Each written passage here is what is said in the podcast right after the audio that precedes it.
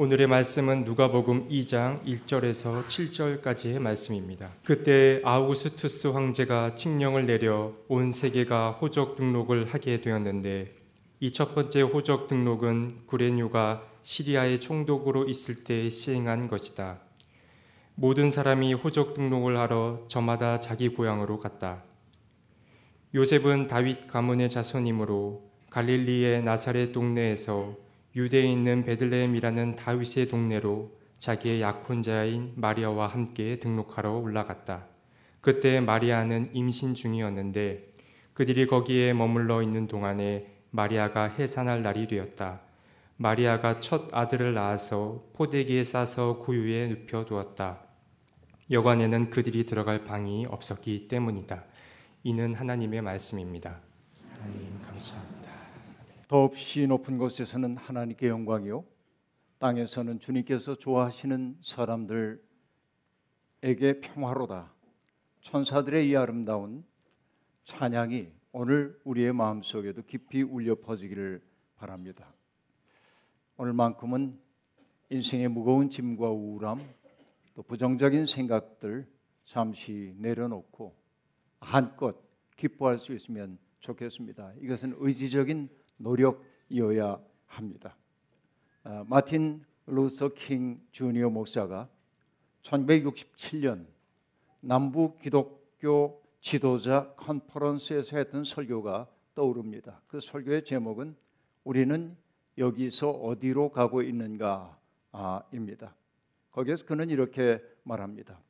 우리의 날들이 절망의 먹구름에 뒤덮여 황량할 때 우리의 밤이 수천의 한밤중보다 더 어두워질 때 이 우주에는 거대한 악의 산을 낮추는 창조적인 힘이 작동하고 있음을 기억합시다. 그 힘은 막다른 곳에서 새로운 길을 내고 어두운 어제를 밝은 내일로 변화시킵니다. 이 이야기 끝에 아주 자주 인용되고 있는 굉장히 유명한 말을 그는 발설합니다. 도덕적 우주의 호는 길지만 그것이 정의의 방향으로 구부러져 있음을 자각합시다 라고 말하고 있습니다. 세상의 어둠이 지극하고 부정의가 득세하고 있는 것처럼 보일는지 몰라도 거대한 악을 낮추는 우주적인 힘이 여전히 작동하고 있다.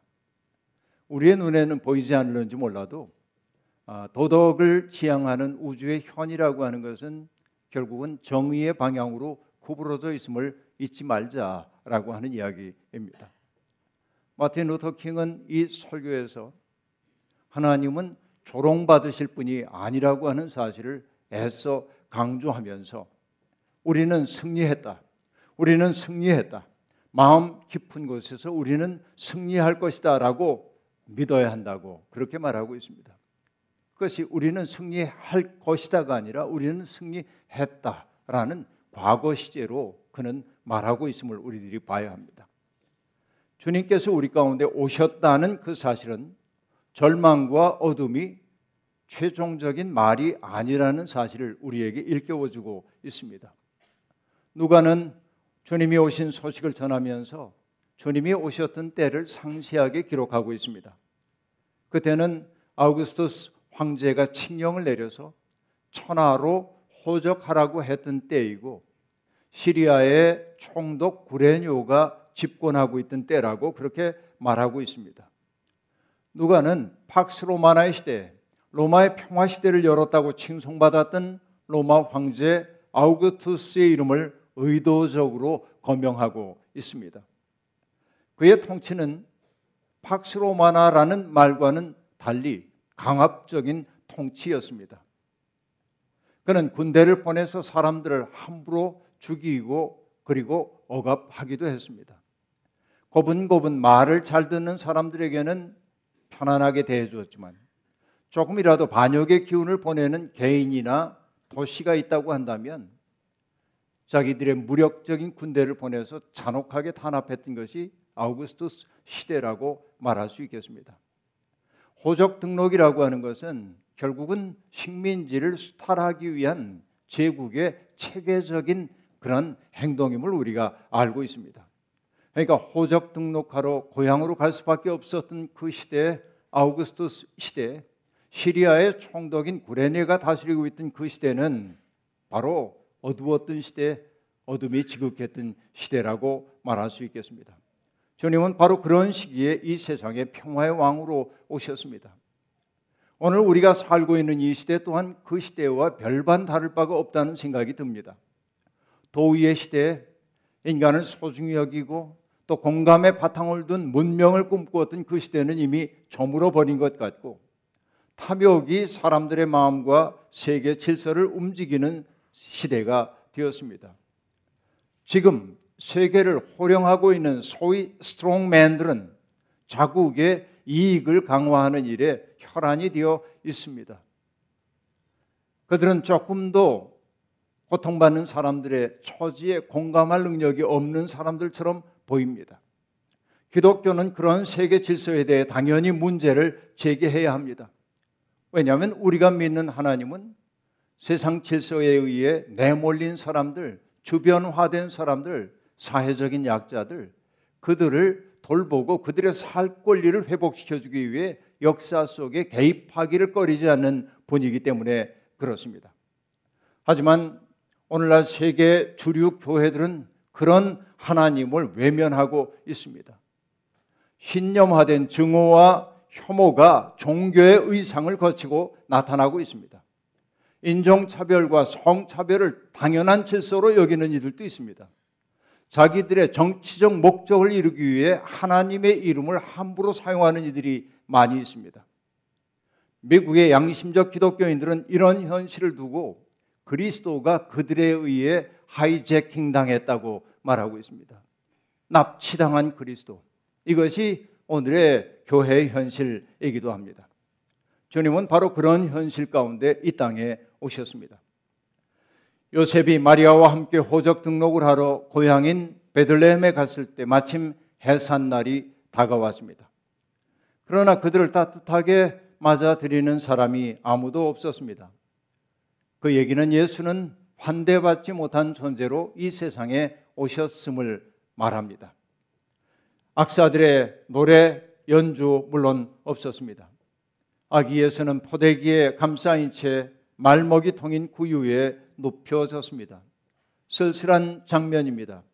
하지만 그 광경은 거룩함에 대한 우리의 생각, 하나님의 엽사 섭리에 대한 우리의 생각을 변환할 것을 요구하고 있습니다. 많은 사람들이 좋아하는 화가 빈센 반 고호는 평생 예수를 본을 따라서 살고 싶어 했던 사람입니다. 그는 한때 광산촌인 보리나주라고 하는 곳에서 전도사로 살았습니다. 그는 정말로 사람들을 섬기고 싶어 했습니다. 그러나 목회자들은 점잖아야 한다고 그 아, 광산촌 사람들과는 생활이 달라야 한다고 믿고 있는 소위 권위 있는 종교인들에 의해 이 빈센트 반 고흐는 목회자의 자격이 없다고 여겨졌습니다. 자기들이 가지고 있는 근엄한 의상을 벗고 그들과 하나 되려 했기 때문에 그렇습니다. 그는 목 사직 전도사직을 정직당했습니다. 그럼에도 불구하고 그는 평생 예수 그리스도의 마음을 품고 살았습니다. 화가가 되어서도 역시 마찬가지였습니다. 화가의 꿈을 품고 프랑스 파리로 나왔던 그는 어느 날 거리에서 시엔이라고 하는 여자를 만나게 됩니다.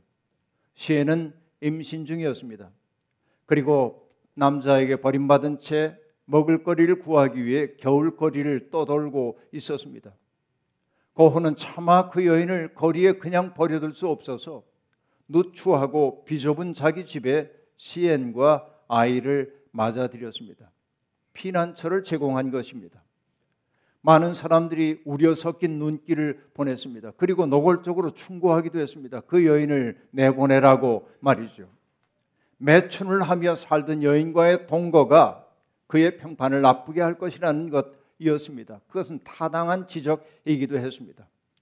그러나 고은은 동생에게 보낸 편지에서 이렇게 말합니다. 버림받은 여인을 모른 척하고 버려두는 것과 거두어 들여 돌보는 것 중 어느 것이 더 품위 있고 사려 깊고 남자다운 일일까라고 되묻습니다. 까칠한 그 시엔과 공동 생활을 하는 것은 그에게도 쉽지 않은 일이었습니다.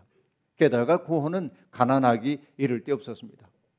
그럼에도 불구하고 고호는 그를 차마 내칠 수가 없었습니다. 마침내 시엔이 해산할 날이 다가오자 고호는 시엔을 산부인과에 보냅니다.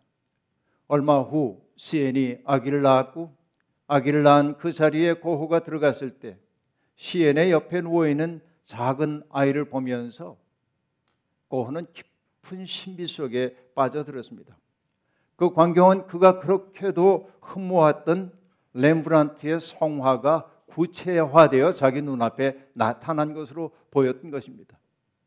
그의 눈에는 아이에게 신비한 광채가 들여온 것처럼 보였습니다.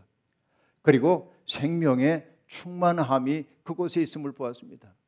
그는 단박에 성탄의 신비를 그 시엔의 아기를 통하여 깨닫게 되었습니다.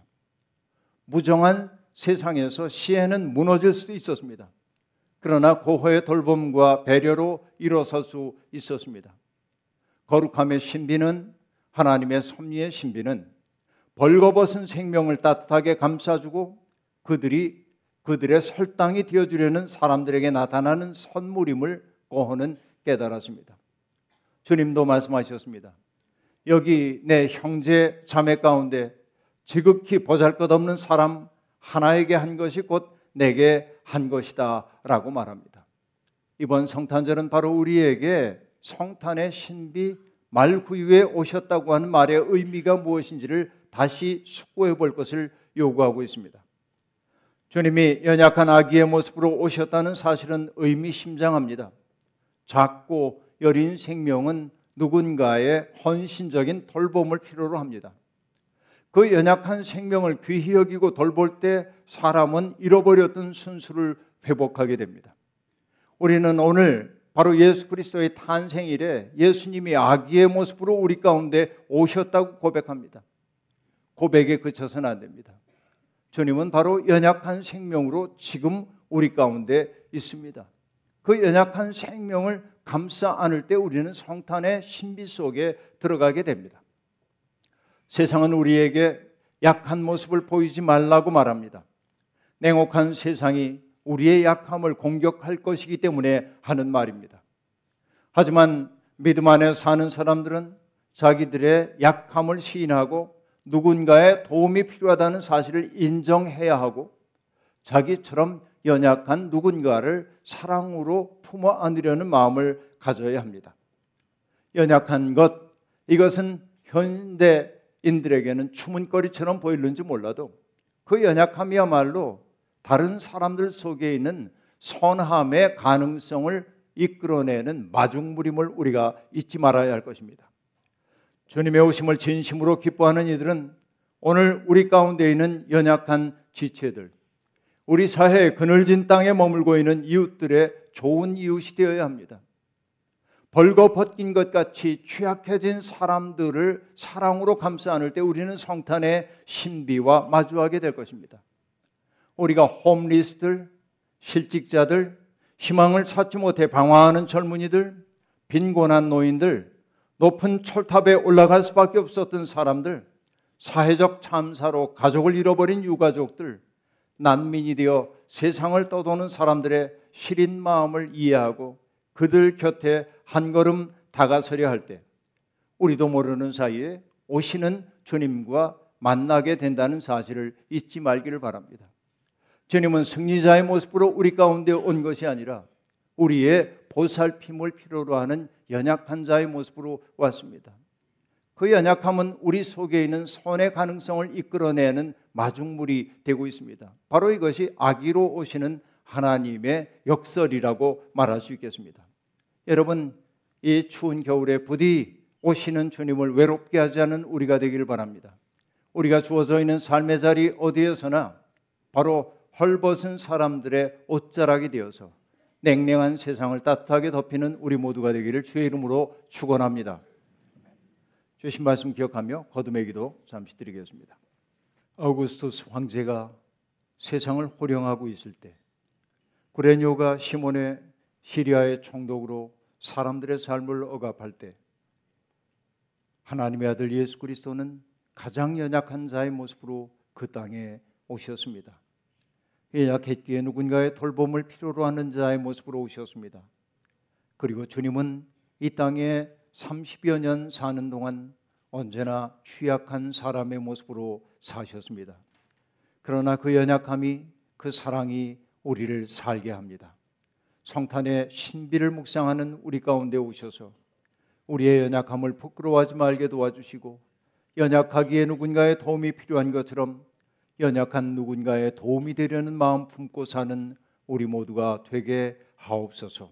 예수님의 이름으로 기도하옵나이다. 아멘.